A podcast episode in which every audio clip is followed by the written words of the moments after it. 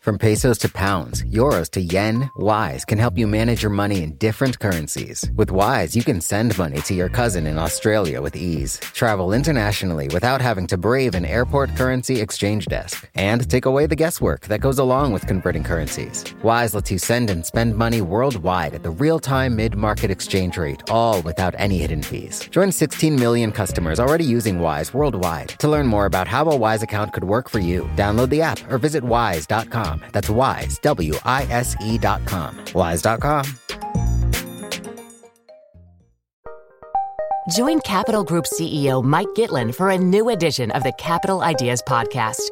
In unscripted conversations with investment professionals, you'll hear real stories about successes and lessons learned, informed by decades of investment experience. It's your look inside one of the world's largest asset managers. New episodes are available monthly. Subscribe wherever you get your podcasts. Invest 30 minutes in an episode today. Published by American Funds Distributors, Inc. We all live in a reality tunnel, but your reality tunnel is not reality. It's what you think reality is. Okay. It's just a model. But being a model, it's it's smaller and not 100% accurate, and, and there are places where it doesn't quite match the, the, the thing it's supposed to represent.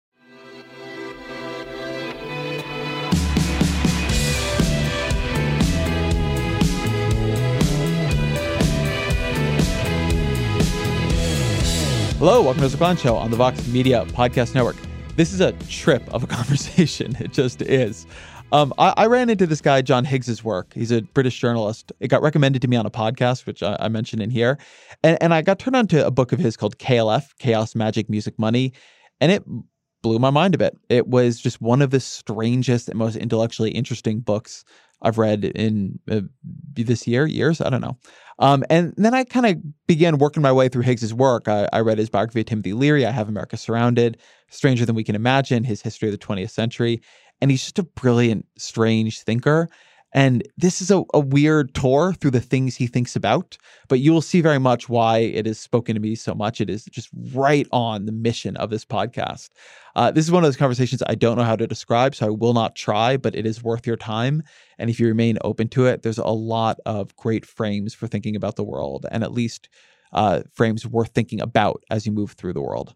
Um, as always, my email, Ezra Klein Show at Vox.com. Again, Ezra Klein Show at Vox.com. Here is John Higgs. John Higgs, welcome to the podcast. Hi, Ezra. Here's my first question for you: like, who who the hell are you? What are you doing? well, I'm I'm a writer in Britain, uh, and I write a lot of books uh, about about the history of ideas. Really, um, I not a huge amount of them have been that published. That is definitely not what you were writing. Is that not what my what am I writing? What have you read? You no, you. So I've read. I started with a KLF book, uh-huh. which blew my mind, uh-huh. and then I read your Leary biography. Uh-huh. And then I read Stranger Than We Can Imagine. Yeah. So that's been I've read I've read the recent trilogy, but it is very clear to me that you are working on a unified project that is not a history of ideas. Oh, well, I, am definitely working on a unified project, absolutely. But the sense of it being about how ideas shape the world we live in uh, is getting more and more central to it. It's, it's becoming, you know, abs- absolutely key. There's the, there's this notion that you know ideas create culture, and culture creates values, and values create actions, and actions create history. And so, if you if you're not including, you know, the immaterial in your in your view of the world, then then you're missing something very important. Yeah, that that that is fair. But but tell me a bit about what unites these three books. What what what do you see as the message of them, um, more specifically than ideas matter? Because something about reading them is a little psychedelic itself. yeah. Uh, it's a it's a very perspective shifting kind of intellectual history you're doing, and yeah. I'm curious where it came from. Well, it's um, where it came from. Yeah, um, Okay, there's me- there's many many roots into into into that question. There's this the Soviet notion, the engineers of the soul, that writers and artists and musicians are the engineers of the soul, uh, and it seems to me that the creative community of which I'm part of has sort of been failing uh, very, very strongly to give people um, a sense of the world that is worthy of them, that's, that's, that's any good. The amount of people who are just angry and convinced that everyone else is wrong, uh, and and just just desperately trying to understand why they're the only one who sort of doesn't get it and everyone else are just, you know, uh, are, are, just wrong. Uh, it, it, just runs through our culture so, so thickly. And I, I think if you want to view my, my work as a project, um, it's, it's a way to sort of, sort of dismantle a lot of the, uh, um, the flaws that have gone into, into that sort of worldview. So, can I tell you what I what I've been taking away from it? Yeah, absolutely. Can you tell me how you came to it, actually, Ezra? I, mean, so I was... I was listening to a podcast with Yancey Strickler, um, who's the oh, Intellectual yes. Explorers Club, and he mentioned and and Strickler, he is the founder of Kickstarter, mm-hmm. um, and he writes a great newsletter, and he sort of became differently famous recently for this idea of the dark forest theory of the internet. Fascinating guy. People should look him up. He's uh, about to publish a book too. Mm-hmm. Anyway, he mentioned your book offhandedly and the way he explained it, your book on the KLF, which we will get into. So I apologize to the audience if this is starting a little bit confusingly, but believe me, this is all going to be confusing. Um, and the way he explained it, this idea of the idea space and the ways in which ideas become real and develop a life of their own and begin to influence us beyond our beyond our own agency was fascinating to me. So I cracked mm. open that book. Um, it was unlike anything I've read in quite some time, which mm-hmm. was wonderful. Mm-hmm. And so I went back to the Leary biography, which seemed to be its roots. Um, and I've read a couple biographies of Leary, and I, I, thought yours was by far the best. And then I went to the, the more recent one. But before we get into all of them, and we will, the thing that you seem to me to be doing mm. is finding different ways to explore the idea that in the 20th century, our ability to rely on the idea of a concrete external reality that other people would be perceiving in roughly the way we are perceiving it crumbled. Mm. And that we have not been willing to admit that this happened. And in not being willing to admit that this happened, we have ended up in a very confusing and chaotic place. And you seem to be exploring different stories that make clear this happened. Very much so, yeah. Especially that book about the 20th century, Stranger Than We Can Imagine.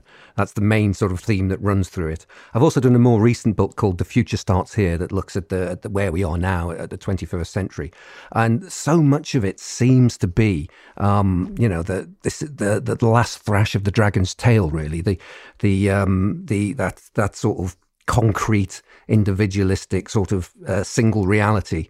Uh, people who grew up with that idea, just lashing out and, and, try, and trying to make sense of where we are now. Um, it's it's a it's a really key core idea, I think, that once once you once you've got it unlocks so many other things. So I, am American. I'd never heard of the KLF before. Mm. I think probably most of my audience is not. Who are the KLF? What did they do? Why did you decide to write about them? Well, mainly because most people have never heard of them, even though the fact that they were in around 1991, you know, the biggest selling singles band in the in the world. Um, you know, they had awards, they had you know critical acclaim, uh, and they just decided to step back. And they, being independent, they were able to delete all their records, at least in the UK, at least. So they they no longer appear on you know um, film soundtracks or adverts or anything like that. And they sort of attempted to sort of remove themselves from musical history.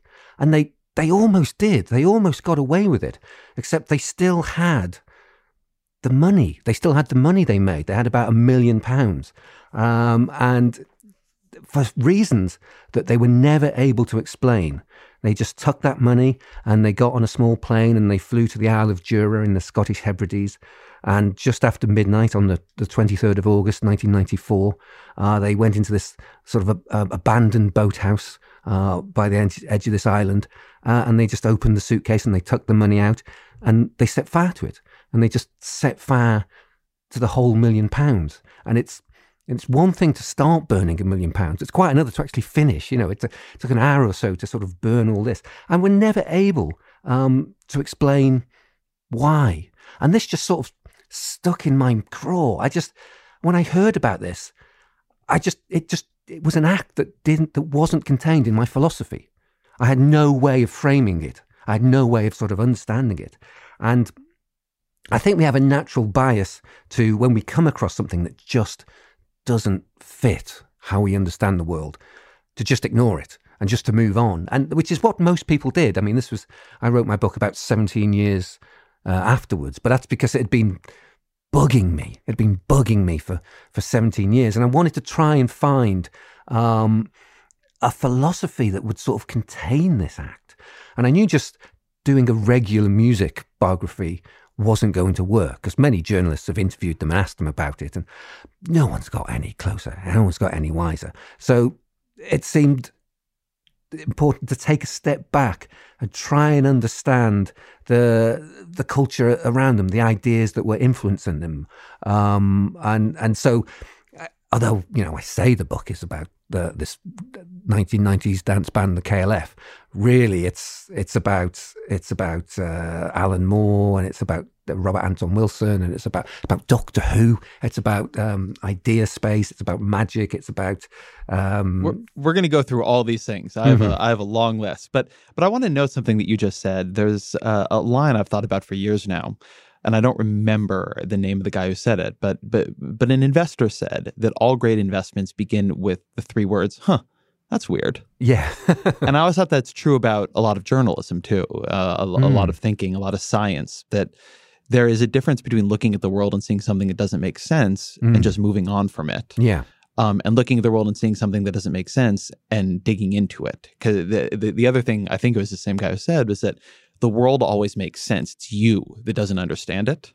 It's yes. never the world doesn't make sense. Like if it's not making sense, your model is the the one here that is flawed. Absolutely, absolutely and we don't want that. We don't. We you know we um, I talk I talk a lot about in that book about the concept of reality tunnels, which does come from Timothy Leary and, and Robert Anton Wilson was uh, probably the best writer on the subject. Uh, Can you just say who Robert Anton Wilson is? I think people probably know Timothy Leary, sort of father of the psychedelic revolution, but Robert Anton Wilson is a more obscure figure. Yeah, absolutely. Um, he was he was a friend of Timothy Leary. He was uh, he was a writer uh, in that 1970s psychedelic counterculture world uh, of you know conspiracies and, and drugs and, and all these things that will probably make people go oh well that's you know there's no credibility at all there. But to my mind he's one of the very few people who sort of lived through the 20th century and understood it uh, and, and moved through it rather than sort of reaching a point where you become horrified and, and, and you reject things and you start to try and go back to like, you know, before postmodernism or, or, or whatever. Robert Anton Wilson, for me, was one of the few people um, who understood the 20th century. So you said something about the KLF here that I want to go back to. Mm. You said that they burnt all this money. Yeah. And they could never explain why they did it. And that's an easy line to skip over, but it's actually central to the book because I think that when I, if you had just told me that a rock band burnt a million pounds, I'd have said, "Oh, because they're huge assholes." Yeah, that was that. like what an irresponsible thing to do. You can give that money away. You can save children. You can, you know, I mean, 1991, you probably be fighting global warming, but there's a lot you can do with a million pounds, particularly a million pounds in 1991. So that's a lot of money. Yeah, that was very much the common reaction. So when you say they could not explain why they did it, what do you mean beyond like these assholes didn't explain why they did it? Um, yeah, oh, I mean, the I, I, do discuss the notion in the book that they're just a pair of attention-seeking assholes. Um, you did, but yes. there's a lot. It is a hypothesis that is considered. there is a lot in the musical world uh, who fit that description, uh, you know, and they they generally don't go around burning a million pounds. It does it, it doesn't quite it's not enough. It's not enough of a, an explanation in itself. I think we can take it for read that it's uh, fair that a, a, high proportion of people would consider them a pair of you know arseholes for for, for doing this. Um, but we've all met arseholes and they don't do anything as shocking or interesting or horrifying or wrong or you know um, just mind blowing as this really. And so they went on a tour asking people why they burnt a million pounds. Oh yeah, a, a film showing. Yes, that's weird. Yeah, yeah. I think I think it's fair to say they were in the midst of a bit of a breakdown at that point. Can you talk a bit about that? Sure. Um, this was this was the year after they went with a, a guy called Gimpo, who was the, who was their roadie, uh, and one journalist just to observe it.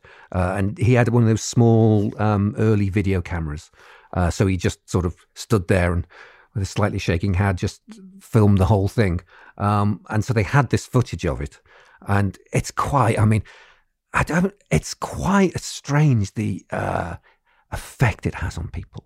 You know, I've I've done events where there has been a money burner doing money burning in public because there's there's quite a there's quite a scene of it now. There's quite this this uh, this money burning scene, and it's seen as um, as an as an act of sacrifice, as a, as an act of forgiveness with no hope of getting anything in return. The idea is that all cultures uh, sacrifice figures somewhere. But you know, normally if you, you sacrifice a goat, you know, to to something beyond you, um, that's fine, but it's not really fair on the goat. Sac- burning money is the only form of sacrifice where you're also the victim.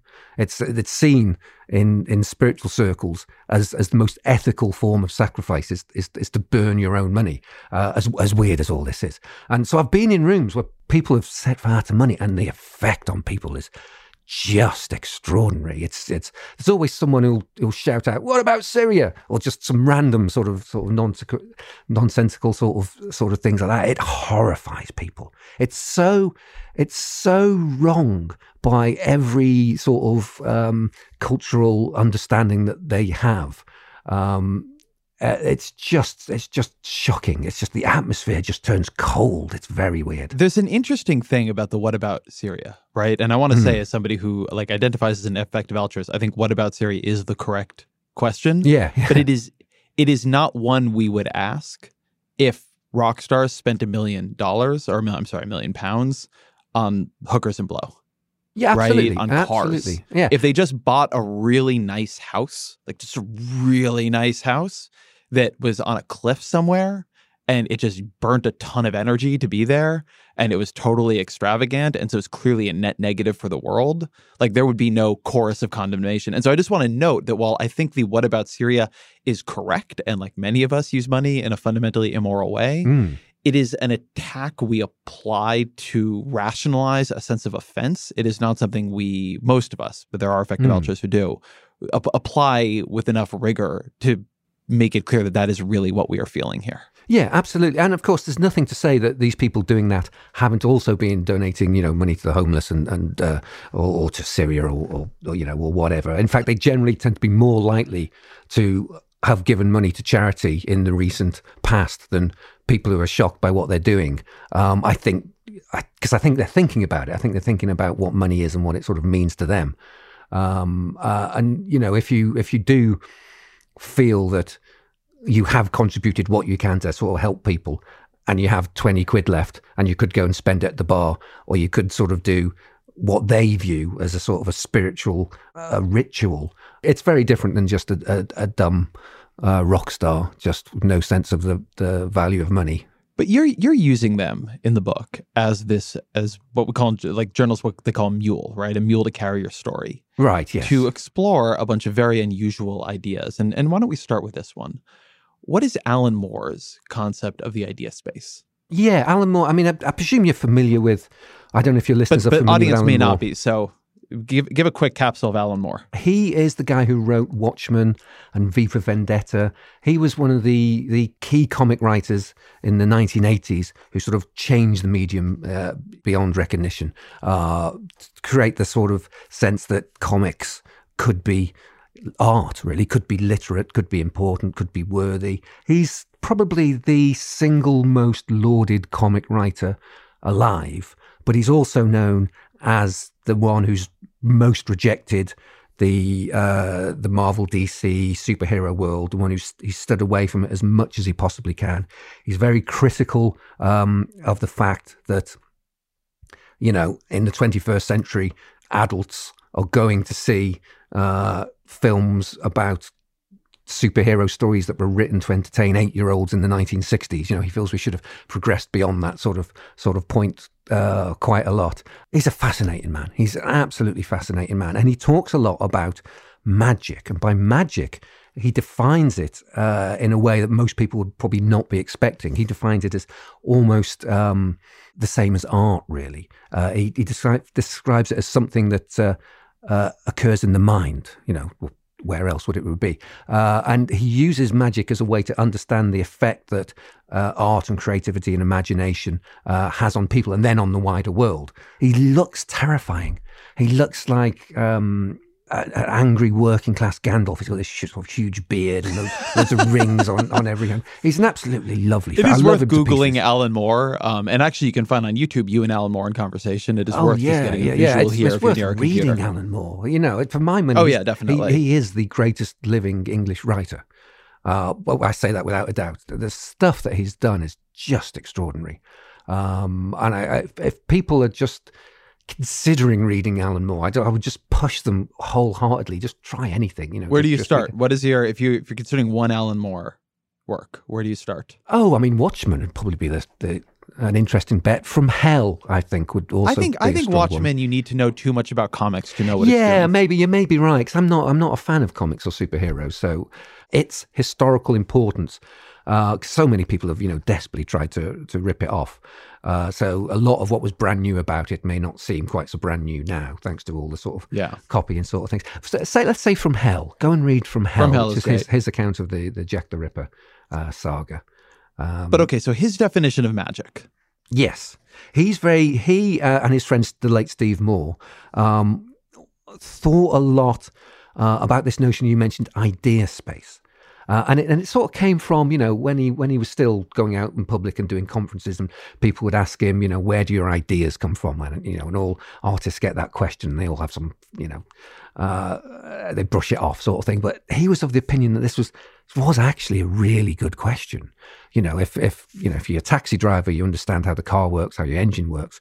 You know, if you're a writer, you should understand how your how your imagination works. But he couldn't find any any models of this, any any any uh, definitions, uh, and so he started to uh, explore this notion of idea space, which assumes that ideas are real things, real in a different way to you know physical things that we have about it, but you know the the idea of a unicorn is still a real idea of a unicorn, um, and uh, the way that the mind works uh, he, he, we use a lot of spatial metaphors, things at the front of your mind or it's on the tip of your tongue or uh, all, all these sort of things. Although they, they, they're connected uh, in different ways than the real world. So uh, in Britain, we often talk about Land's End to John O'Groats, which is the, the, the most southernmost part of Cornwall at the south and the most northernmost part of Scotland. So it's the longest part of, uh, of uh, distance between two places in Britain. And so they're fo- in real world, in reality, in the material world, they're, they're utterly separate. But because we always link them together uh, in idea space, they're they're sort of close and similar to each other's. Uh, and and the idea of I don't know.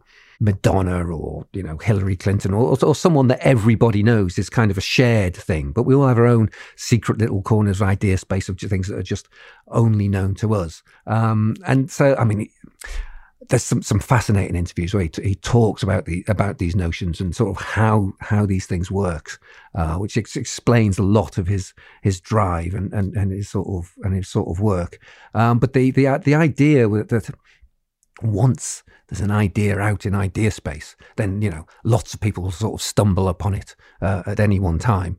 Um, the idea of the role of the artist is to sort of go deeper than than most people and, and, explore further and and go out into the you know the more uh, uh, the, the, the wilderness and, and come back with rarer and more uh, interesting ideas that other people haven't gotten and bring them and share them out to, to most people. So idea idea space is sort of a conceptual model for the work of the mind on on many ways.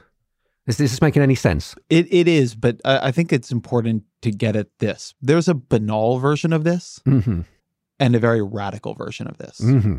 So, on one level, the idea space that there is like a conceptual way of thinking, that there's a space in which ideas connect to each other. It's like, of course, mm-hmm. right? That's you could just call that culture. Yeah.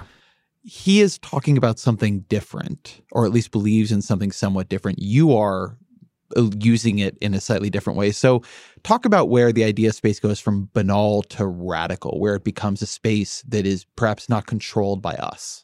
I mean, you, you you say this yourself in the book that Alan Moore, the place you say, and I'm quoting this a little bit from memory, but I looked at it the other day, that the place where Moore takes us into a controversial territory is the idea that these ideas can in some ways operate us. Yes. That I think the way the way you are describing the idea space is the space we have agency over. Okay, I believe in a connection between Madonna and Hillary Clinton, and certainly there are parts of the idea space that I uh, possess and you know like and expand my idea space by talking to you but you're you're talking about me as somebody exploring a world of ideas which i think is a very very common concept the way you describe this in the klf is as a world of ideas acting upon us. Yeah, I get you. Well, the, uh, the the notion is that in in the physical world, when something becomes sufficiently complicated, um, it becomes alive. Uh, be, be that you know an insect or a person or or whatever. Once it once it's, it's sufficiently set up, it, it has its own actions, has its own agency, it sort of goes off by itself.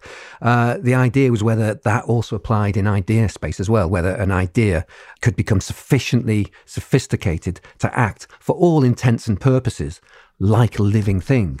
Because when an idea acts like a living thing, it's very hard to define whether that counts as a living. The difference between a thing that acts as a living thing and a thing that is a living thing very, very hard to define. um, so, and, then, and we talk, yes, talk a lot about these ideas that seem. You, you to, use Doctor Who as the example of this. Yeah, well, it's, it's one of the most sophisticated, detailed, uh, complicated sort of British myths that we have in this country because it's been going since uh, you know 1963 and and we all sort of grow up um, watching it and it used to be there'd be a big cliffhanger at the end, and you'd be waiting the next week to work out, you know, how the doctor survived in the school round. You'd all be talking about it, and you'd and you'd be imagining it. You'd be trying to work out, you know, how Wasey would have survived. You'd be essentially trying to write the next sort of episode in in your head, uh, and all the kids grow up doing that then became, or a certain percentage of them became writers because they wanted to write Doctor Who. So now Doctor Who is creating the, the very thing that it needs to keep going indefinitely, which is people who desperately sort of want to write uh, Doctor Who. And on many different levels that I talk about in the book, it's it's it's like. Uh, it just acts like a living thing. It sort of grows, it, it sort of evolves, it sort of changes. It it it, um, it has a history. It um, you know, any any way you want to define it eats people up. You know, the people who've been burnt out sort of using it. It's any way you want to define a living thing. It's very hard not to include the concept of Doctor Who in that at, at, the same time, apart from the fact that it's not material, the fact that it's just purely it's purely idea space, you know, or or the noosphere, which is a, a phrase I use in, in later books. What what is a noosphere? Um, in well, the there's the it's, well, it comes from a Jesuit uh, priest in the 1920s, I think, whose name's escaping me. But the, the essential idea there's there's at the at the base of our world we've got the the geosphere, which is the world of you know rocks and uh, and minerals and and and above above that we get um, the uh, biosphere, the world of the world of ants, plants, and animals and stuff. And the biosphere sort of grows out of the geosphere, and it, and it and it moves quicker and it's it's more sort of fluid and it's more sort of um, it's less sort of solid. Uh, but out of the biosphere also arises the noosphere, which is the world of the immaterial, the the world of ideas, the world of languages, laws, you know, culture, art, all these sort of things. And again, it's it's much more sort of fluid than the the biosphere it sort of grows out of. It's these it's these ray, you know, this this levels of um, increasing uh, ethereal stuff that, that we that we have on the the noosphere series, basically the world of ideas. We'll be right back with John Higgs. Wise is the app that makes using different currencies easy. Need to send dollars to your cousin in Bali fast? Getting paid in another currency and don't want to lose out because of inflated exchange rates? Want travel money without having to slog through the currency exchange kiosk? Then Wise might just be your answer. From pesos to pounds, euros to yen, Wise takes the guesswork out of converting currencies. You can send and spend money worldwide at the real time mid market exchange rate with no markups and no hidden fees. In 2023, people sent over $100 billion worldwide with Wise. What's more, over half of those transfers got to their destination in less time than it takes to listen to this ad. Whether you're traveling, sending money abroad, or doing business, let Wise help you manage your money in different currencies with ease. Join 16 million customers already using Wise worldwide. To learn more about how a Wise account could work for you, download the app or visit wise.com. That's wise, W I S E.com. Wise.com. Support for the gray area comes from Burrow. Getting the right furniture for your place can be really annoying. At this point in my life, I've probably gone through maybe three sets of outdoor deck furniture, and it's a pain in the ass for a different reason every single time. It doesn't look like it did in the pictures, the assembly isn't what they said it was, or it's just not as advertised for whatever reason. Thankfully, Burrow is the furniture company that wants to make it all a little easier.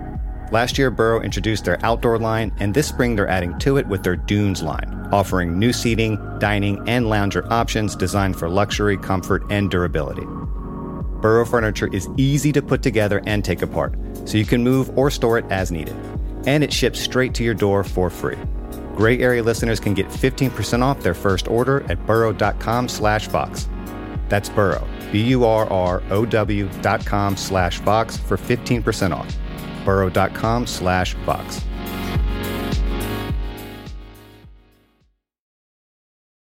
So to, to now connect the conversations we've been having and, and go into the connective tissue of the book, you make the case in the book that the KLF ends up burning this money and they can't describe or explain even to themselves very much why they did it. And you you make the case that the idea space is operating on them. That that there's a bunch happening in the culture around money at that moment that ends up somehow taking a hold of them uh, in ways that are almost occult but but makes sense as you talk about them. So can you just talk a, a, bit about how that how that grounds into that KLF story? Yeah, I mean, a, a, lot a lot comes to the nature of the two uh, guys who who were the KLF. It was Jimmy Cauty uh, and Bill Drummond, um, and I probably sort of unfairly on poor Jimmy Cauty. I probably talk more about Bill Drummond in the book because he's the one who who's most open about his creative process, which is an idea will just sort of appear uh, and and bubble up inside himself. And at the point where most people would they have their you know their their cynical or their rational voice would come in and say that's a terrible idea. What the hell? Just you know that's never going to work. Just kill it, kill it, kill it for good. He doesn't do that. He sort of lets it sort of go and evolve and grow naturally, uh, and and and see what it sort of becomes. So lots of really strange and terrible ideas he will that nobody else can understand uh, he will be sort of faithful to he will he will um, he will allow them to sort of grow and become what they sort of need to be so in, no, in normal circumstances if people said what should we what should we do with this money and the idea of burning it sort of came up most people would then immediately sort of scratch that one off the list but but not not bill and in this case not jimmy they, they just sort of thought about it or what does this idea mean? What does it want to be? What does it? How does it impact on us? What it's what um, what attracts us to it? And and you know all all this sort of things. And they, I mean, they do a lot of strange things. They do a lot.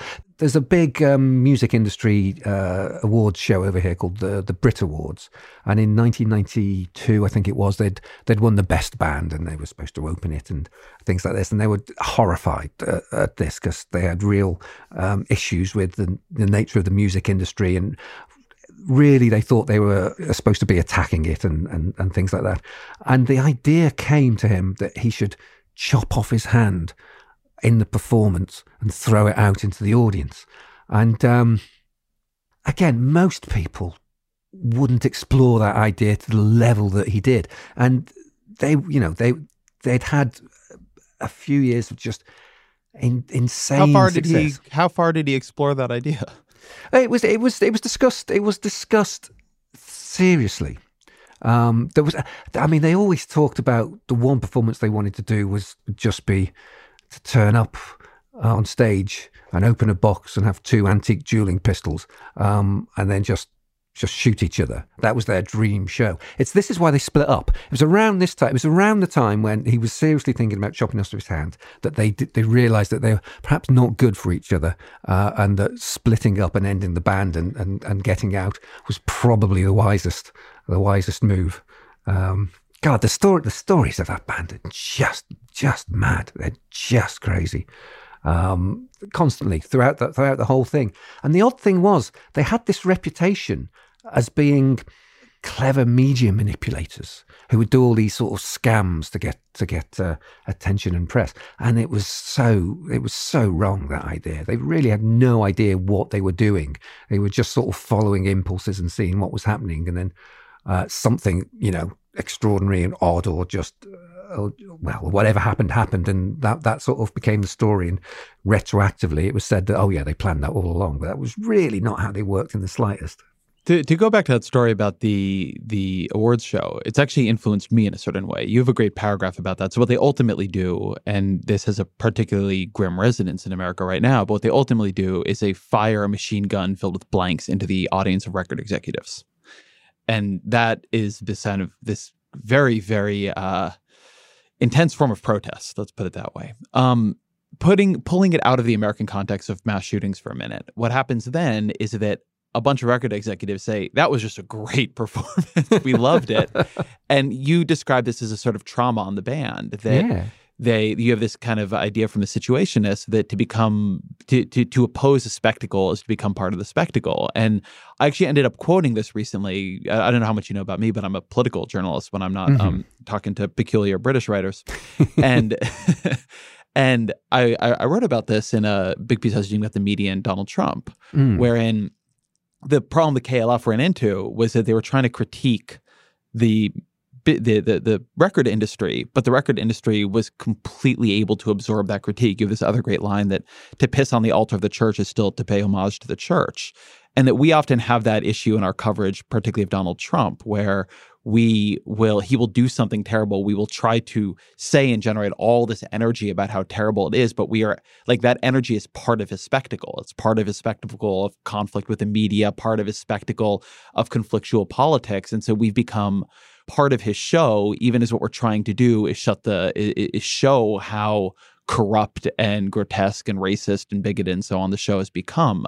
And like that's a very hard space to be in to recognize that like you are part of the idea, you're not in control of the idea. Very, very much so. Yeah. I mean, which is why they did what they did, which is to to to get out of the industry and destroy everything and delete the records and then ultimately burn the money. But that's not a position, you know, that uh, that right. That not work doesn't work for political journalism. Yeah. Just burn down the newspapers. That'll show him. but, yeah. but but it's an interesting thing. I mean, something you talk about in the book a lot is this idea of being many modeled, and that oftentimes you'll find yourself doing something and it keeps not working. And when it keeps not working, you there's a tendency to just get angrier and angrier at the world as opposed to recognizing that your model is missing something that, that you're you, you've begun looking at the world in a way that doesn't make sense any longer that, that is obscuring something. And i mean that's a theme in a number of your books not mistaking your own your own model of the world for the world itself. Definitely definitely. And i mean in my in my last book about the 21st century um, which is a lot about generation z and and the move from the, the postmodern world to the metamodern world and all that sort of stuff we've basically reached a point uh, culturally where the the sort of the edge of where we we are is that you know all models are flawed, but some are useful, and and that's the generally sort of you know that's where we are as a culture. All models are flawed and some are useful, but it's, it's there's a lot of people sort of behind the curve at that, and there's still a lot of people who uh, people have psychological need, you know, to be right, who who are sure that their model is the one great true model and that everyone else is is is wrong. And, you, you'll never meet anyone who agrees with you 100% about everything right? There's 6 billion people in the world. They all see things differently have different sort of experiences different backgrounds different privileges. That they all have a different take. And the the the idea that hey actually you've got the the one the one that's actually true and everyone's all wrong. You don't have to know not much maths to realize that really it's not a very convincing idea at all. You know, it, the, the, and there is a real sort of fight against recognizing that from uh, particularly the baby boomer generation who sort of grew up before the postmodern period, who sort of grew up in the belief that there was an absolute truth, uh, and you know if you didn't have the absolute truth, then you were you were therefore wrong, uh, and hence an enemy, and you know must must be fought. Um, so even you get I don't know. Um, thinkers as different as like Jordan Peterson or Steven Pinker or sort of academically minded sort of people of that sort of generation, they still have this belief that, oh, postmodernism was when everything went wrong. So we need to go back to where we were before that sort of time and then everything will uh, be fine which is very different to the robert anton wilson who sort of powered through it and sort of managed to sort of come out of the uh, you know of the other side one dedicated listeners of the show are going to have just understood in that answer why your work appeals to me so much the, this idea that the place we're in is all models are wrong, or I'm sorry, all models are flawed, but some of them are useful. Is very much, yeah. I think, the the project of this particular um, show. I've been That's tracking great. recently this idea of the meta moderns. This is something that is burbling around kind of the edges of some of the spheres I track. Can you tell me mm-hmm. what the term meta modern means? Sure. Well, I mean, the simplest definition would be it's the thing that came after, you know, postmodernism. We we all accept that the the the, the last part of the 20th century was generally known uh, by this concept of postmodernism. There's this general sense that we've moved beyond it now. We're sort of we see the flaws in it. We've sort of moved beyond it, uh, and it's a lot of people are trying to define where we are. Uh, and this this notion of metamodernism uh, is is the thing that seems to be seems to be bubbling up and see, and seems to be uh, gaining ground. Uh, and it, it tends to be defined slightly different from artists to you know academics, but there's a there's a general sense it's about um, swings between it's about extremes rather than the the center point. Um, it's not about um, you know finding the best of both worlds. It's not about finding the, the neat compromise. It, it's it's a, it's about going to both extremes uh, to find what's useful in those things. And for those of us raised in the 20th century, this can be quite scary. I mean, you can you can cer- certainly see it with Brexit and Trump and the the political uh, situations in both our countries that these sort of wild stre- uh, swings to the extremes are for me and, and many people in my generation, um, quite scary and, and, and, and worrying and, and all that sort of thing. So the, the Generation Z, that's just normal. They're just sort of growing up with this sort of thing. And you can see this real sort of difference. But A big part of this is, is the, the huge shift between the millennials and Generation Z, the, um, the, the change in attitudes between those two generations is far more profound and extreme than in you know between millennials and Generation X or Generation X and baby boomers or something like that. And if you What's, what are, what are the changes in attitudes between those generations? It's interesting. It all seemed to happen around the time that. Uh, the, the, smartphones took off and, and kids started going to, to high school, you know, with a with a, a, smartphone in their hand, and it all sort of became sort of networked. There's this huge increase in, in empathy uh, and also anxiety and, and, and, mental health issues. But the best way to describe it, I think, is if you um, you know the film The Breakfast Club. I do. If you watch the if you watch The Breakfast Club with Generation Z, it's fascinating because it makes no sense at all to them. No sense at all. To me, Generation X, you know, we loved it. Millennials seem to quite like it. Generation Z, they start watching it and for us, it was, you know, oh, these these five kids, and and they, they have nothing in common, but they bond in opposition to this authority figure, uh, assistant principal Vernon, who's the bad guy of the thing.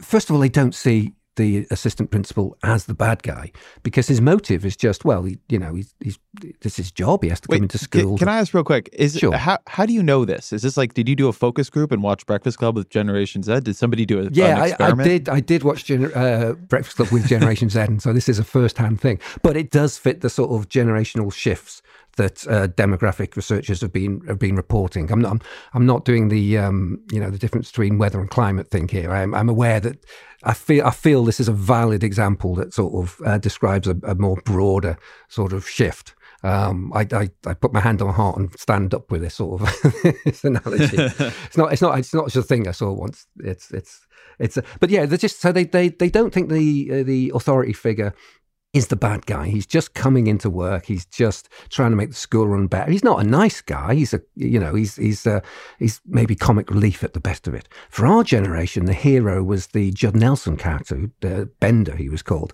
uh, and he was he was a complete individual. He did everything by his own rules. You know, he he he was uh, unshakable from you know what he wanted to do. And we were just in the 80s we are like oh he's really cool. You know he's he's you know he's totally he's he's totally doing it his own way. He's so cool. The, the generation z watch it and they just see a guy who's deliberately being cruel to people and go oh that's the bad guy. Right. That's the bad guy. Judd nelson is playing the bad guy. And then they see um Brian, the Brian character, the nerd character. Uh, and towards the end, he sort of uh, confesses that he made a, a, suicide attempt the previous week. And it's sort of played for laughs because he used a flare gun by mistake. And it's the sort of detail that my generation, we sort of forgot that. We didn't notice, we don't really think much about that when we see, see The Breakfast Club. But to them, clearly that's the emotional heart of the story. That's that's what matters. And so when the film ends with, you know, Bender walking across the, the, the football field and he punches the air and Simple Minds blare out. The the generation are like, what the what the hell? That makes no sense at all. What what sort of is this?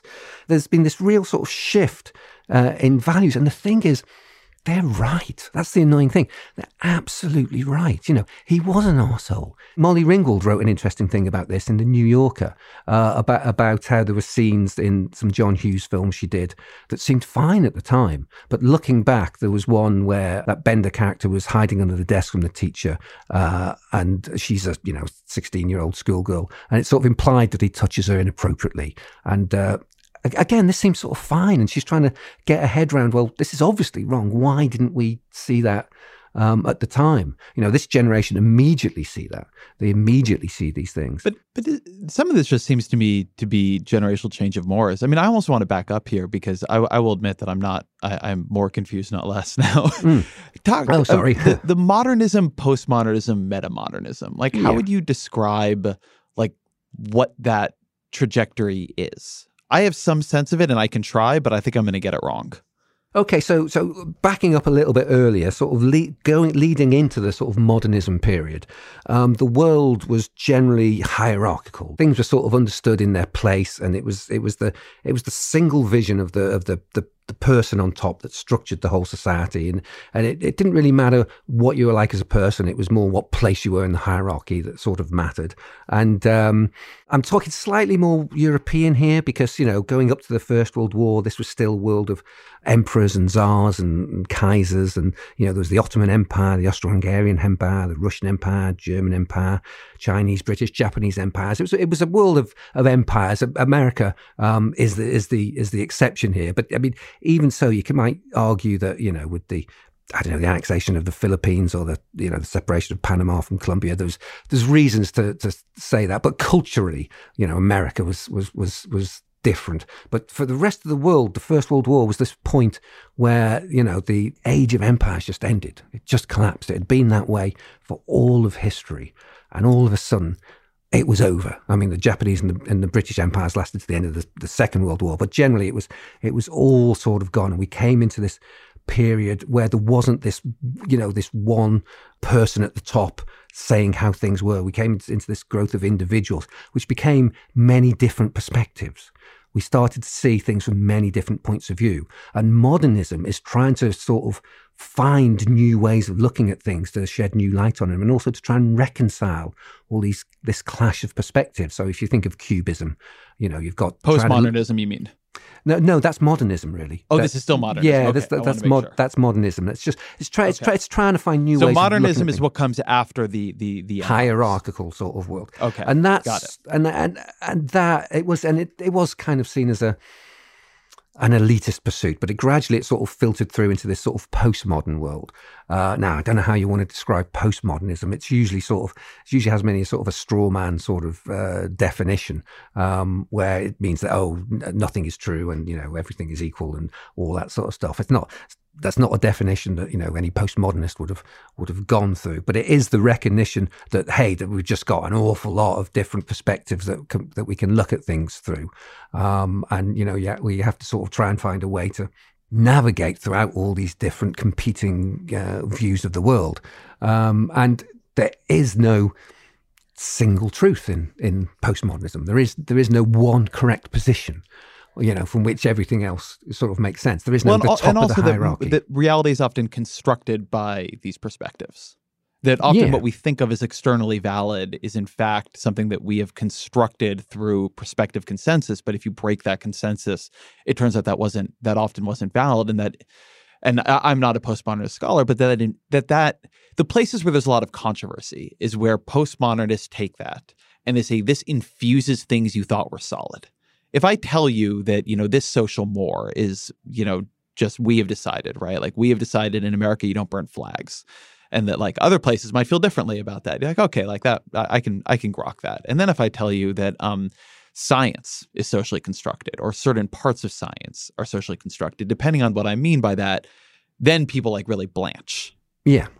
Sure, I get that. Yeah, and, and it, it always has been that way. It was just it, we were starting to realize it in the in the postmodern sort of postmodern period, we were starting to, to, to, see those sort of problems with it and and those and those those flaws with it. I guess. Um, I suspect you're trying to, to to get to a point that I'm I'm missing slightly with that. No, no, no. I I just wanted to. I, I'm I am trying to connect what you were saying to the kind of caricature of it that I think the audience has heard the most. Yeah. Okay. Okay.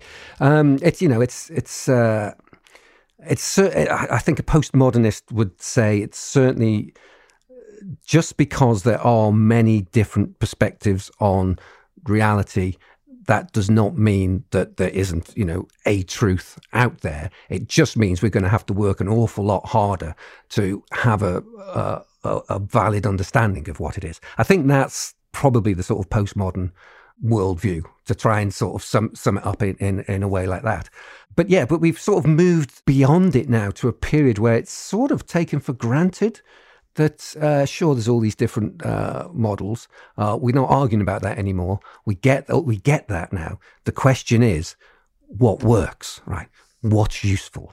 Uh, this is this is the sort of meta modern sort of world that we're we're sort of going to, and it and, and this is the thing that sort of swings between the these sort of um, extremes. So you can deal with both, you know, sincerity and sort of cynicism or irony or or whatever. It's it's it's not it's not choose a side and stick with it. It's it's you know what tools are needed for what job, and so the question then becomes, well, what's important? What do we need to do? What's the work that needs to to be done? What's our purpose? You know, what how can we find sort of meaning? Uh, and then we'll use these models as best we can to sort of sort of get there, and that's that sort of more active um, understanding is kind of how I see the difference between metamodernism and postmodernism. Metamodernism is right, right, we got the postmodern thing, we understand that sort of stuff, but we want to do this. How are we sort of going to? And you see it, I mean, climate strikes is, is, is a great example um, with, you know, Greta Thunberg and all the sort of kids coming out around the world. I, I don't know how big that was in America, but over here it was just massive. And it was, it, it you know, we still had the climate change problem with the millennials, but they weren't doing things like that. They weren't getting up and and and uh, doing things. And uh, maybe a more accurate uh, example would be the sort of the March for Their Lives with all the Parkland students, um, because you know you had school shootings for the millennials, but they just sort of, you know, didn't think there was anything they could do. Once you get Generation Z, you know, then they they organised, which I believe was the biggest biggest political march in American history, and, and this this huge sort of uh, upsurge in, in activism and things like that. And obviously, it's not ideal because it becomes politicized. So you get all these kids who've gone through a trauma who start to receive all this, you know, all this hate and attention, and you wouldn't want it any other way. But it's using what they could, what they had that would get a get some form of result. I think, you know, I, I think that's, that's a real sort of shift. And and again, the the the the empathy, this extended circle of empathy that's come from this generation have sort of, you know, grown up understanding themselves as part of networks. The 20th century was all about this, this growth in individualism, but it was sort of isolated individualism. With the with the Generation Z, with the meta modern generation, they just understand that you know who they're connected to, what relationships they have, what their reputation is, are as much part of them, you know, as their physical body or the or the, the stuff that they own. If you see someone out taking a selfie of themselves, or maybe out in the street. You know, if if uh, c- certain generations will go, "Oh, look at that person taking a picture of themselves to look at themselves." That's you know, that's really vain. That's really vain. But younger people will say, "Oh, that person they're taking a picture of themselves to sort of to include their friends in the moment, to share what they're doing, to sort of increase social bonds," uh, and they don't see it that way. So that's a sort of a there's been a shift in whether you you view the world through the individual lens or through the sort of network, you know, lens. Uh, and this is the generation sort of growing up now that is understands that individualism is it doesn't describe anything you know it doesn't explain how things work either biologically or sociologically or psychologically or emotionally or culturally it's, it's just too poor a model to use so this this moving beyond that into into this sort of network group sort of sort of understanding. Um, this this is probably in no way helping you get your head around metamodernism at all, is it? No. Well, I I actually do find it useful. I mean, I'm as speaking as an elder millennial, a little less, I think, uh, optimistic. Well, optimistic is probably the right word, uh, the wrong word, but I'm a I'm a little more worried about Generation Z. Uh, I'm, I'm, I don't see all of the trends as quite as positive, but I do think the the overall thing you're saying tracks with what what, what I've been seeing, which is this this idea that we went from that we are watching a politics and a way of understanding the world move from a sort of modernist sense and and, and, a, and a, a long-standing sense that there is a kind of objective truth out there uh, in a lot of in a lot of places and move through the postmodernist period of really the project was about breaking down that truth. While you, to, to, to the point you make, people are actually postmodernists and think about it seriously, have a more nuanced view of this. I think the the belief that the project of postmodernism was about introducing doubt, infusing institutions and infusing social mores with doubt um, and with suspicion. I think that's it's somewhat right, and I think something that you demonstrate very well in your books is the number of things that began to quake in the 20th century. I mean, I actually love the the way you sort of use the example of physics here, of just in the 20th century develop these competing physics models, all of which seem to be correct at some level and all of which contradict each other. And the people developing them don't even like them, right? Like the the, the, the level of fury at quantum physics is, I mean, it's a really, it's a fascinating and profound thing. And then the hmm. metamodernism mm. seems a little bit more comfortable with this idea that, well, maybe nothing is going to be right, but that doesn't make it useless. This is a good time, if there's ever a good time, to take a break. So we'll be right back with John Higgs. Support for the gray area comes from Bombas. How's your sock drawer looking these days? Underwhelming? Is it the seat of all your disappointments, a wasteland of unmatched, sandpaper rough foot sleeves? Well, this spring you can start looking forward to opening that sock drawer again with Bombas. Finally, I have something to look forward to. Bombas socks have all kinds of features like honeycomb arch support, anti blister tabs, and cushioned footbeds. Bombas also sells clothes for other body parts like t shirts and underwear. Also, Bombas wants to make returns and exchanges easy with their 100% happiness guarantee. So if the dryer or anything else eats a sock, or if you're unhappy with your purchase for virtually any reason, they say they'll do whatever they can to replace it or make it right.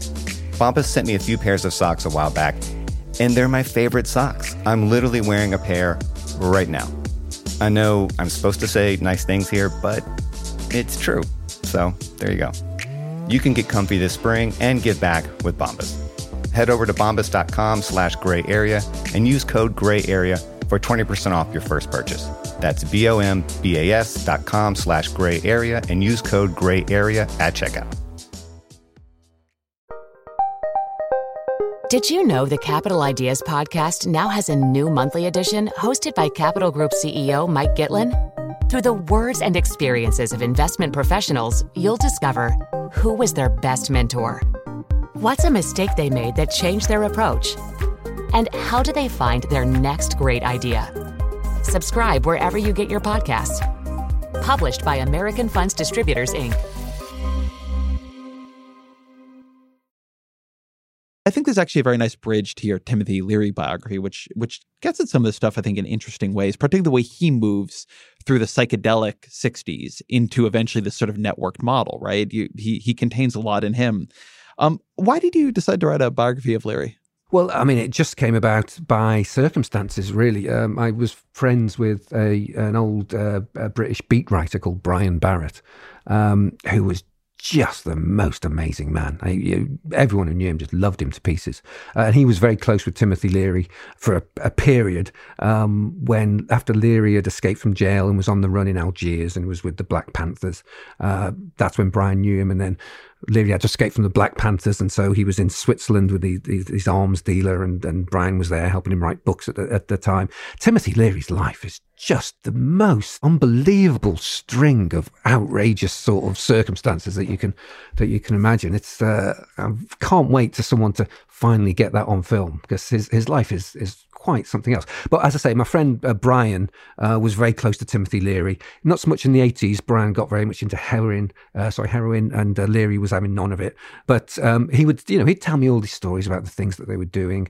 Um, and whenever I heard Leary being mentioned, uh, you know, in the in the in the media or something like that, I'd be always like, "Oh yeah, no, I don't don't think that's you don't think you quite got the context right there. That's that's not quite how it was." And and I, I was just thinking, God, someone ne- really needs to write a book about Timothy Leary because Rosemary Leary just died around that time. This was this was the early 2000s.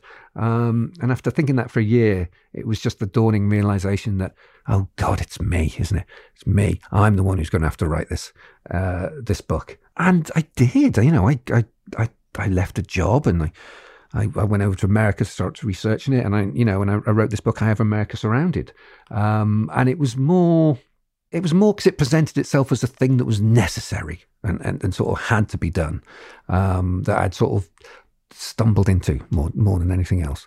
So I've always been fascinated by Leary, and I've read a couple biographies of Leary, and yours was the first one that I felt it saw the world from his perspective. Yeah. It was the first one that actually helped me understand the way he thought. And there was this key, this quote you had that I'd not read anywhere else. Um, and it, it, this is him talking after uh, about the effect that his first major LSD trip had on him. Mm-hmm. Um, but he says, afterwards, I've never been able to take myself, my mind, or the social world quite so seriously. Since that time, I've been acutely aware that everything I perceive, everything within and around me, is a creation of my own consciousness, and that everyone lives in a neural cocoon of private reality. From that day, I have never lost a sense that I am an actor, surrounded by characters, props, and sets for the drama being written in my own brain. And that just it stopped me short. Sometimes, if you read accounts of people taking psychedelics, you'll come across this exact feeling described as a kind of like a bad trip mental illness thing that like they they lose their sense of reality that everything becomes actors on a stage yeah, yeah. like you you will see this this is actually a common trope sure. and it is almost everywhere described as a terrifying thing that happens and takes people time to recover from yeah. and like what what was so fascinating to me about your book is that leary is somebody who has that experience never recovers from it but somehow is able to live within it as a kind of superpower um, or like a demonic power. You can look at it both ways, but that was fascinating yeah, me. Yeah, No, he, he, he definitely got the joke. He got the cosmic joke. He saw. Um, he was yeah i mean there's a lot of ideas that come from leary that are really useful that are really the idea of reality tunnels we, we touched on earlier um, which I'll, i should probably just briefly try to uh, def, define um, we all live in a reality tunnel but your reality tunnel is not reality. It's what you think reality is. Okay. But it's just a model. But being a model, it's it's smaller and not 100% accurate, and, and there are places where it doesn't quite match the, the, the thing it's supposed to represent. But because we live inside the reality tunnel, we don't know where those bits are that it's not accurate. So we don't notice how our, our view of the world, our worldview doesn't match um, the real world sort of exactly. And when we see when something happens um, that entirely fits with our reality tunnel, you know, we, we accept it straight away. We we don't question it. We just go, yep, that's fine. We will we'll, we'll suck it all down. Um, and when something happens that contradicts it, it's like we deny it. Basically, we just don't notice it. We just can't can't sort of see it. Uh, and there's, there's various sort of psychological biases that sort of go into this, but they're very much being used uh, politically. You know, these days. You know, you know, um, if you if you're thinking sort of the, uh, the, the Russians and the, the troll farms and all that sort of stuff, they will come up with untrue things that they know full well that you know such and such a political group will just accept without question. You know, because it matches perfectly what they're doing. And so being aware of that, of being aware of your reality, reality tunnel is the first step in sort of, you know, trying to be responsible for it and making it uh, more accurate. You know, it's it's never going to be perfect, but you you know you keep you, you keep trying to fix flaws in it. You, you, it's, you know, it's a constant sort of doer upper and stuff like that, and that I think ties in uh, with a lot of what you were saying. That that that notion does that does that all sound familiar to you? Yeah, absolutely, very much. I mean, but this is why this is one reason he's a fascinating character. Eh, I, I think most people who read about him in my, my generation, he's become a villain, right? Timothy yeah. Oh, Leary oh, yeah, is a guy yeah, who definitely. took the psychedelic revolution, turned it into this kind of like like countercultural monster got all the got the psychedelics rendered illegal and so on and so forth and and I think there's some truth to that um, there's also this other I, I think there's him. less truth to that talk, talk through that because I think that's actually how most people know him and and most of the books I had read about him largely buy into that theory yeah, I mean, it's it's the notion that a lot of people in the psychedelic world have that. Oh, if only Timothy Leary hadn't come along, then psychedelic research would be entirely, you know, respectable, uh, and uh, no one would have gone in any way strange, uh, and we would all be sort of, you know, our, our, families would all be delighted that we were so heavily into psychedelics and and and things like that. And it's just not the case because you know, psychedelics, they're just such a tricksy sort of thing. I mean, we were talking earlier about sort of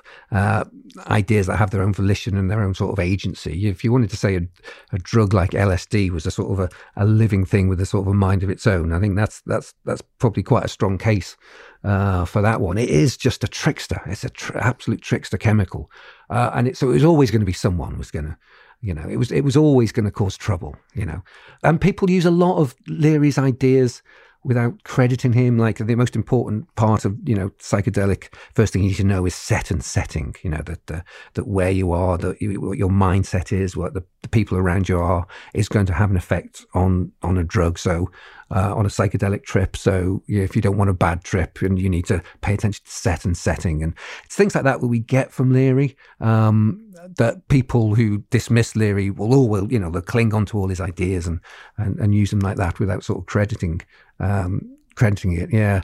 What I hope came across in the book was it was just all such a whirlwind those those years, those those fast years, and it's very easy to sort of look back with hindsight and and think, uh, oh well, yes, he should have uh, he should have done this differently there. But when when you realise what the context of every decision was and the, all the pressures were and the you know all, all the changes that they were sort of going through, it's it's you know.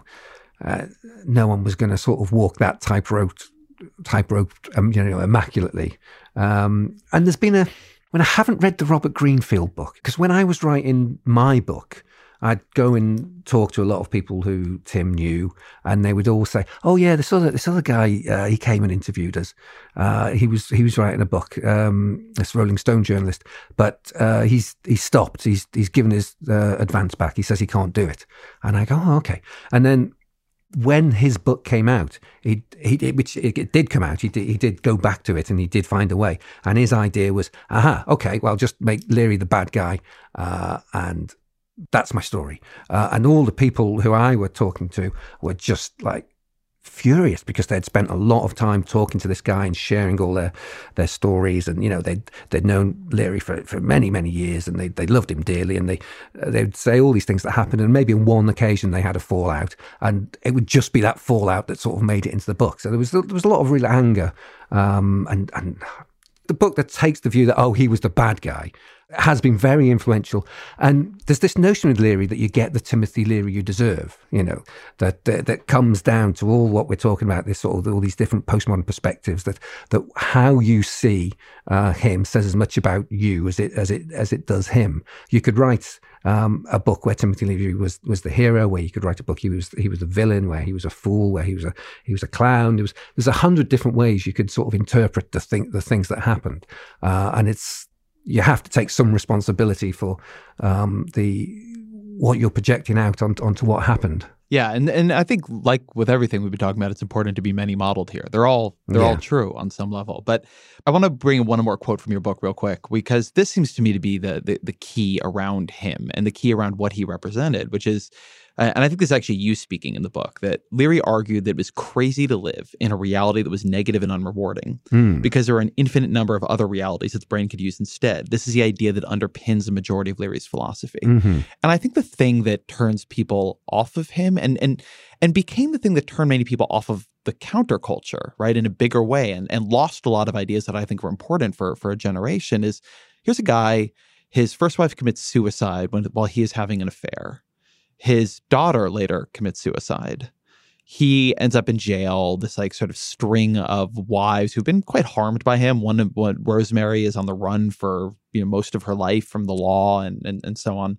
Um, he does not have a great relationship with his son, and there's this way of looking at him that he, he takes a substance which is supposed to be ego dissolving, and he becomes this unbelievable ego monster who like runs through life causing wreckage of uh, in, in the lives of the people closest to him bopping into new realities and then sort of towards the end says like nobody's ever been happier than me and like i think that's the part of leary that that, that people recoil from yeah, yeah, but uh, that's very early in you know that, that, shift we were talking through through the through this sort of postmodern world into this meta modern. You know, that's the sort of thing we're learning from now.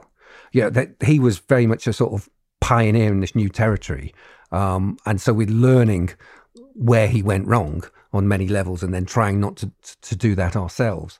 Um, and which is all valid. Um, it still doesn't take away from the the the things he did, the the the ideas that he expressed that are still useful to us. We still get a lot from from, from what he did, but we can also learn from from the, exactly those sort of mistakes. That whole that whole ego thing in in the psychedelic counterculture is, you know, exactly. I totally agree. Totally agree. But that's actually the, the set and setting dimension. This is really interesting to me. So uh, I'm I'm fascinated by psychedelics and fascinated, I think, largely for for the thing that's coming through in a bunch of your books. I'm fascinated that our sense of reality is so thin that a couple micrograms of a chemical can blow it to smithereens. Like that's it. Like it's gone. And the thing that uh, I find interesting about him as a philosopher, as somebody who is thinking about these issues, is that that ends up being the the core thing that he like that he gives to the culture. But then you get 50 years in the future, and here we are in a different set and setting, and psychedelics are making this interesting comeback. And I live in the Bay Area, which is ground zero for it. And it is, it's become like the set and settings productivity culture, right? You take psychedelics to become more creative. Um, there's this great onion headline that I love.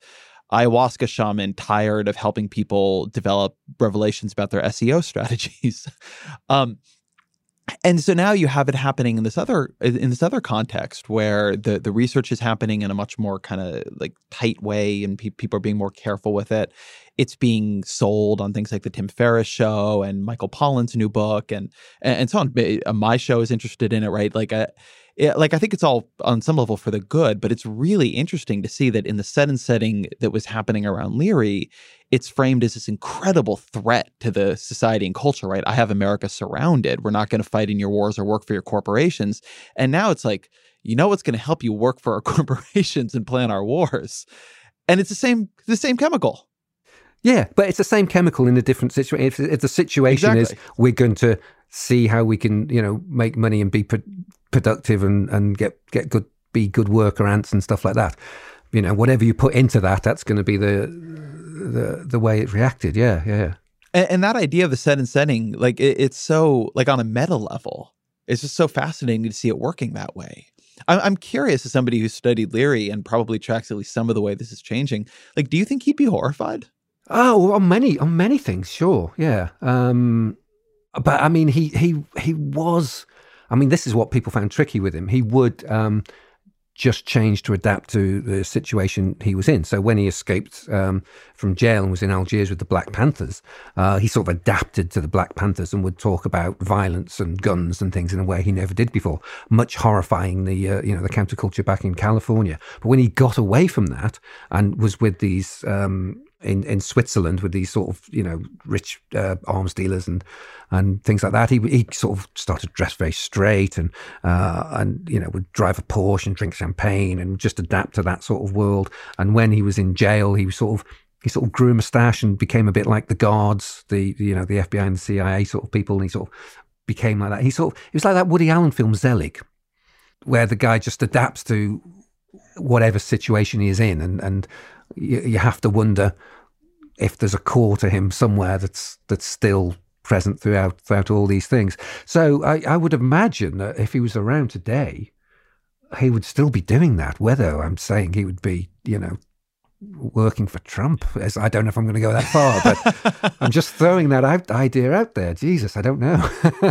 but the idea of him being fully absorbed by Silicon Valley culture actually makes sense because towards the end of his life, he became a um, booster of early Silicon Valley culture. Yeah, yeah, yeah. The, the PC is the LSD of the '90s, as he as he used to say. He was he was very much ahead of the curve at that thing. And it was at a time when, you know, computers were still viewed with distrust. I mean, why would anyone have a computer in their house. It just it just struck it just struck most people as absurd, and they were linked to you know pornography, and they were they were as always these things they they they have a when they're new they have a slightly dodgy sort of uh, sort of reputation, uh, and of course that side of him, everything he said has become so obvious that it's hardly sort of needs to be referred to now. He had this great book, Chaos and Cyberculture, um, in the very early 90s. He talks about when you're using a computer, your head goes through the Alice window. He'd call the computer the Alice window. You'd put your, you project your mind out there into, into cyberspace. And he's, he was talking about the, the importance of balancing that out with, you know, in your physical body uh, afterwards, like you know, going for a run and playing sport and looking after yourself and all that sort of stuff, which is really far ahead, really far ahead of the curve. Uh, and you know, absolutely dead right. Yeah, he was. He was. I mean, we all, all know um, Steve Jobs speaks so highly of the of the acid trip, and it's it's certainly no um, coincidence that Silicon Valley is where it is. I mean, it did it did emerge from the absolute you know heartland of the psychedelic counterculture. Um, it sort it sort of grew out that, and if you look at early online communities like the Well, or um, or, the, or sort of the crossover between universities and computers, and, and the idea of home sort of computers uh, and psychedelics. Um, there's a really good book that looks at the connection between uh, the, the psychedelic counterculture and, and Silicon Valley.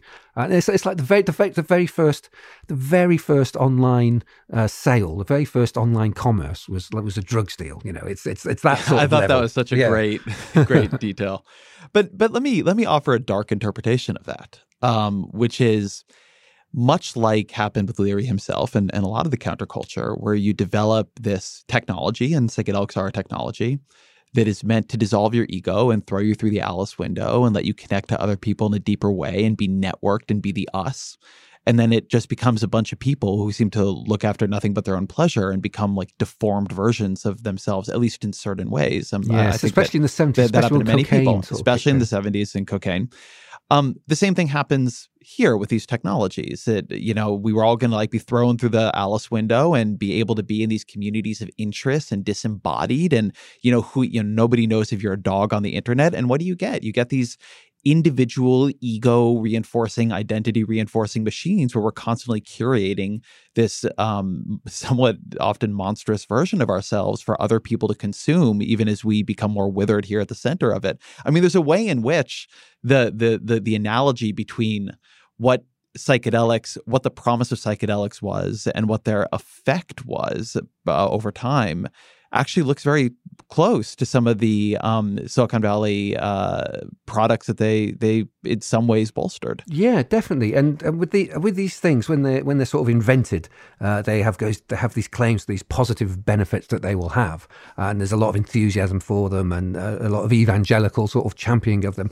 Uh, and then they, they they get deployed, and, and people use them, and it and it spreads, and and people start finding the bad things that can be done. You know, companies use them for um, for uh, you know targeting individuals, or, or, all the bad side of it starts starts to appear. Uh, and then there's, there's always a danger of saying that oh these things they're just bad, they're just bad. Well, but you've got to look at sort of both sides. You've got to look at all the good they're doing and the bad they're doing. This is what that meta modern sort of approach is. Previously, the idea you go, oh, look, these things are flawed, they're bad. Let's just get rid of them. Let's just sort of go back to, to them. But in, in this idea where, you know, all models are flawed, but some are useful, um, it's, it's important to understand uh, how these things are used for bad. Uh, but it's also equally important to you to understand how they can be used for good and sort of have them as, as, as tools for that sort of thing, and not just not just dismiss the whole thing sort of outright, which is what we sort of tend to tend to do as a as a uh, as a journalistic sort of culture. Really, it's it's it's it's you get it's you a lot you come across as a lot more credible um, as a, like a, commentator or whatever. If you just go, oh, there's this thing, yeah, it's bad. You know, if you, if you, if you'll be taken seriously, you know, you, you'll, you'll, people will nod and scratch their chins and go, yes, it's important how bad these things, yeah, it's very much. And that becomes the overwhelming sort of conversation. And the fact that the other side of them, you know, the, the, the, the things that are, all the things they're enabling, all the things they're, they're connecting, all the people they're sort of putting together, the people who are, who are meeting the loves of their lives on the internet or whatever, or the people who are overcoming um, PTSD through psychedelic use and all that sort of thing uh, can get sort of swept away because the the I mean, a lot, a lot of this comes down to the algorithms of social media or the business models of our, our, our press and, and things like that that just try and constantly they just need our attention and they need to uh, sort of uh, activate that lizard brain at the, at the back of us. Um, and so they, we get this constant sort of pressure just to see the bad side of it and be worried and be anxious and sort of be, be fearful blind optimism is no good, but sort of pragmatic optimism where you sort of understand all the problems and, and you realize that, you know, to that the optimistic mindset sort of, you know, finds dozens of possible solutions to a problem where the pessimistic just sort of gives up and does sort of nothing. Um, hopefully in this sort of more meta modern world, the, what's good about these things will be as used as, as much as the press just wants to talk about the, the, the bad things. We do need to understand the bad things properly to understand the whole thing. Well, th- this this seems like a modeling problem in general. I mean, I, I think if you're talking specifically about technology, for instance, the problem is not that the press is too negative now, though I think probably it is, um, and I am. Um, but it was also that we were too positive before. It isn't that the only thing the press does is say it's bad. We said it was great, right? Everybody was a savior, right? For for years, the technology press was I would almost call it like not journalism at all. It was puffery. Um, certainly a lot of it.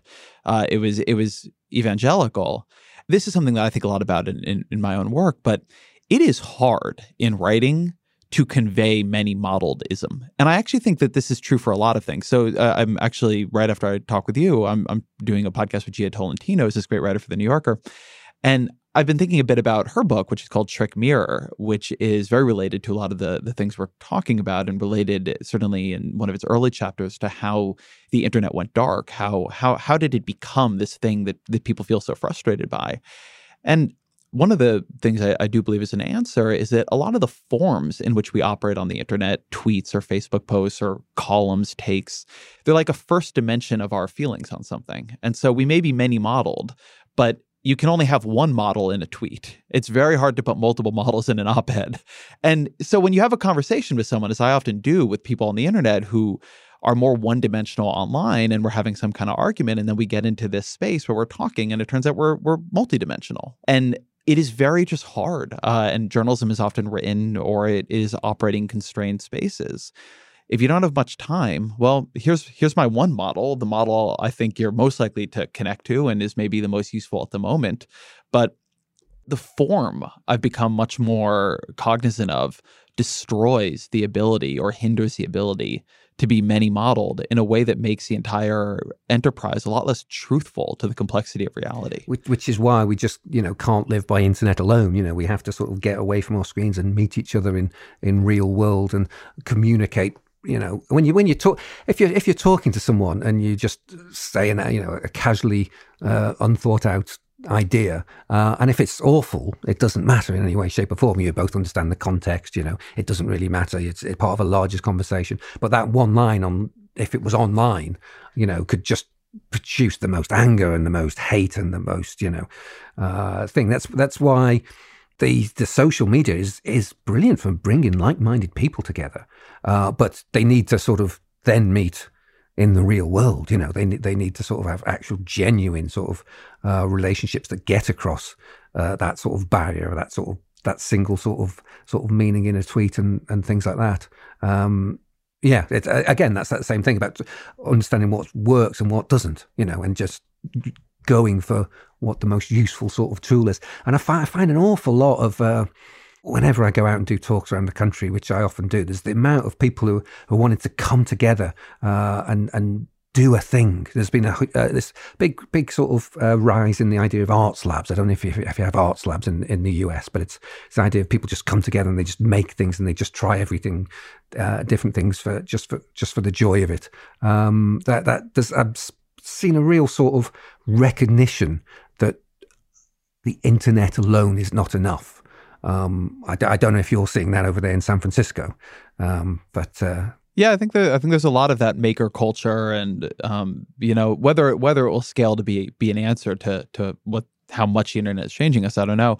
But but I do have a question on all this as, as we sort of move to wrap up here, which is you've now spent I guess a decade or more thinking about the thinness of our connection to a singular reality, thinking about being many model, talking to people who were pioneers and all this how do you like how has that affected how you move through the world? Like how do you try to retain that that openness and that multidimensionality?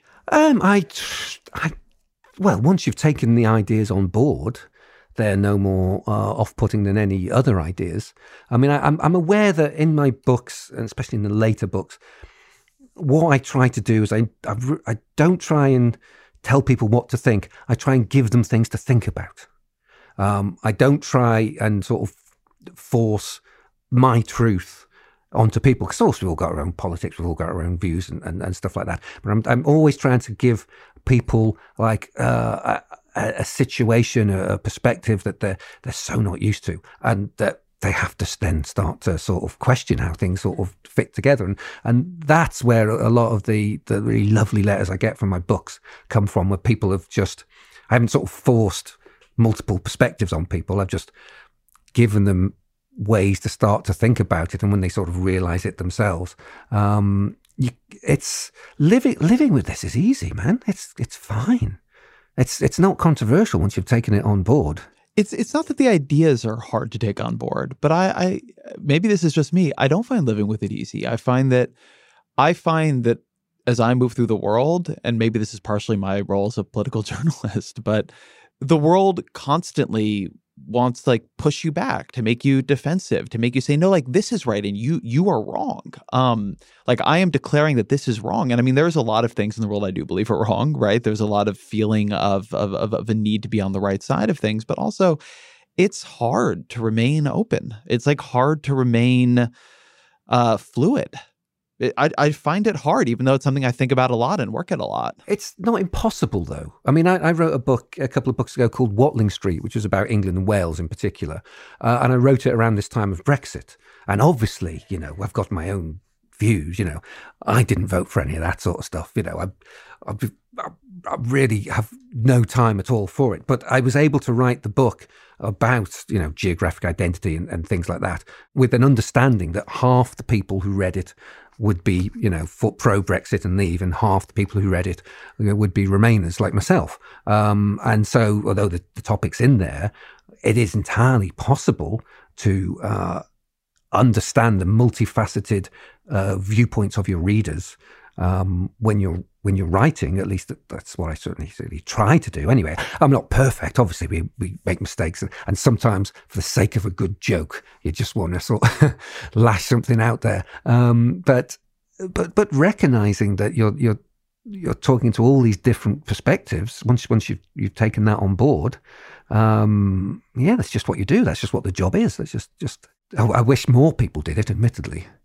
um, it's it's always a real sort of disappointment when you you have a you know a, a, hero or someone you've always liked, and then you just and they get very tribal, and they even when you agree with them, even when you totally agree with their politics, because you know exactly what they're going to say about everything, they're going to just turn up and go, "Oh, this thing that's awful," blah blah blah, and you sort of know that all, already. You don't you don't get to you don't get the interesting, unexpected ideas that you hopefully you get when someone is trying to write with an understanding of the plurality of, of the audience. Or even of themselves. I mean, I, I think about this a lot, but this is this is my request to Silicon Valley. But you were talking about an answer to some of what's happening on the internet being these offline maker spaces. And I, I think that's true. I think a lot of offline things are, are a bit of an antidote. But given that we are going to have a digital commons, I think the question of how to help people expose their multidimensionality, expose their pieces of hesitancy, expose the the the many kinds of a thing that they are, as opposed to trying to get them to narrow into one thing that is easier to advertise to and easier to build a community around. I think that's going to be a real project. I think the I think the great violence or one of the great violences the internet does to us is it shrinks us down. We didn't expect that, but it defines us by whatever interest we have connected into at that moment and it makes it harder for us to be messy and complex and then to see that messy and com- messiness and complexity in others. Like we we always sound more certain than we are. We always sound more singular than we are. And i think that the, it's going to be a project for a lot of people learning how to be human online. Um, and we certainly that is not what a lot of the technologies that have been invented are trying to help us do yeah, and it's very different for. Um, I mean, like you and me, we're both writers. We both have. We're both public facing. We both have a, a sort of a public uh, profile that we sort of need to sort of protect, and and and the the the, the desire to sort of make it a stronger brand to sort of, you know, help our careers and, and things like that is strong. Most people don't have that. Most people, they're connected to their mates, they're connected to their family, you know, they're, they're no, in no way public facing shape, shape or form. They go about their jobs, you know, they meet their mates, they play football, all this, all this sort of stuff. It's not so much a problem for a, a huge, huge chunk of, of the internet, uh, users, you know, it's it's it's more for people in the media. Sure, totally. I totally get those problems, and they they they need to be to be thought about in, in, in great deal, but it's it's it's just us, you know. It's it's it's again, it's it's it's, it's that sort of recognizing the different perspectives that other people have, and not just assuming that everyone thinks like you do. I think it's a good place to, to, to close out. So let me ask you what's always our final question, which is what are three books you'd recommend to the audience that have influenced you that you think people should read? Oh, three books that have influenced me. Um, well, I there's a book called uh, The Patterning Instinct by a guy called Jeremy Lent, uh, which is a book. It's a cognitive history of the world. Really, it's a it's a book about. Um, uh, it's about a book about the history of ideas. I think that's an amazing piece of work. I can't recommend that enough. That that's just wonderful. Um, I would also suggest. Um, maybe Cosmic Trigger by Robert Anton Wilson. We didn't really go in down that that route uh, particularly, um, but because yeah, oh man, there's there's a whole lot of things that are relevant with Wilson that would have fitted in with sort of modern sort of politics.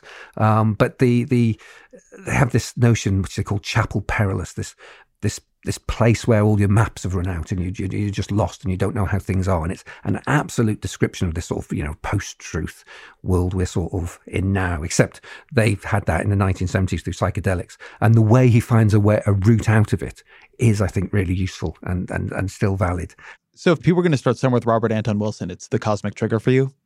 Yeah, Cosmic Trigger One is probably a, a, good bet. Yeah, I mean it's ve- it's very it's very mad. I mean it's very 1970s counterculture, conspiracy, druggy, but enjoy that. Just just enjoy it. Just go with it. You know, he's not he's not asking you to believe anything.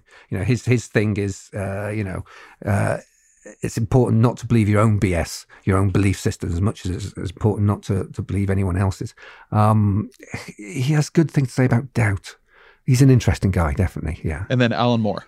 And then anything by Alan Moore. I'm tempted to say Jerusalem, but I know it's it's like a six hundred thousand words novel that would modernist novel that would terrify most people. But uh, uh, let's say from hell. Go from from hell. John Higgs, thank you very much. Lovely talking to you, Ezra. That was great. Thanks, mate. Thank you to John Higgs for being here. I hope you all enjoyed that. I definitely did. Thank you to Cynthia Gill for engineering, to Roger Karma for researching, and to Jeffrey Geld for producing. The Ezra Klein Show is a Vox Media podcast production, and my email, as always, is ezrakleinshow at vox.com.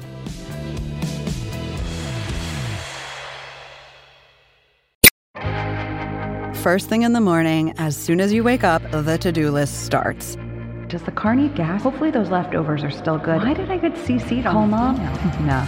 You can't escape the to-do list, but you can make the most of your me time with a relaxing shower using Method Hair Care products. Try Pure Peace Volumizing, Simply Nourish Moisturizing, or Daily Zen Shampoo and Conditioner for daily use. All formulated with long-lasting fragrances and are safe for color-treated hair. Reconnect with the best version of yourself. Visit methodproducts.com to unleash your inner shower.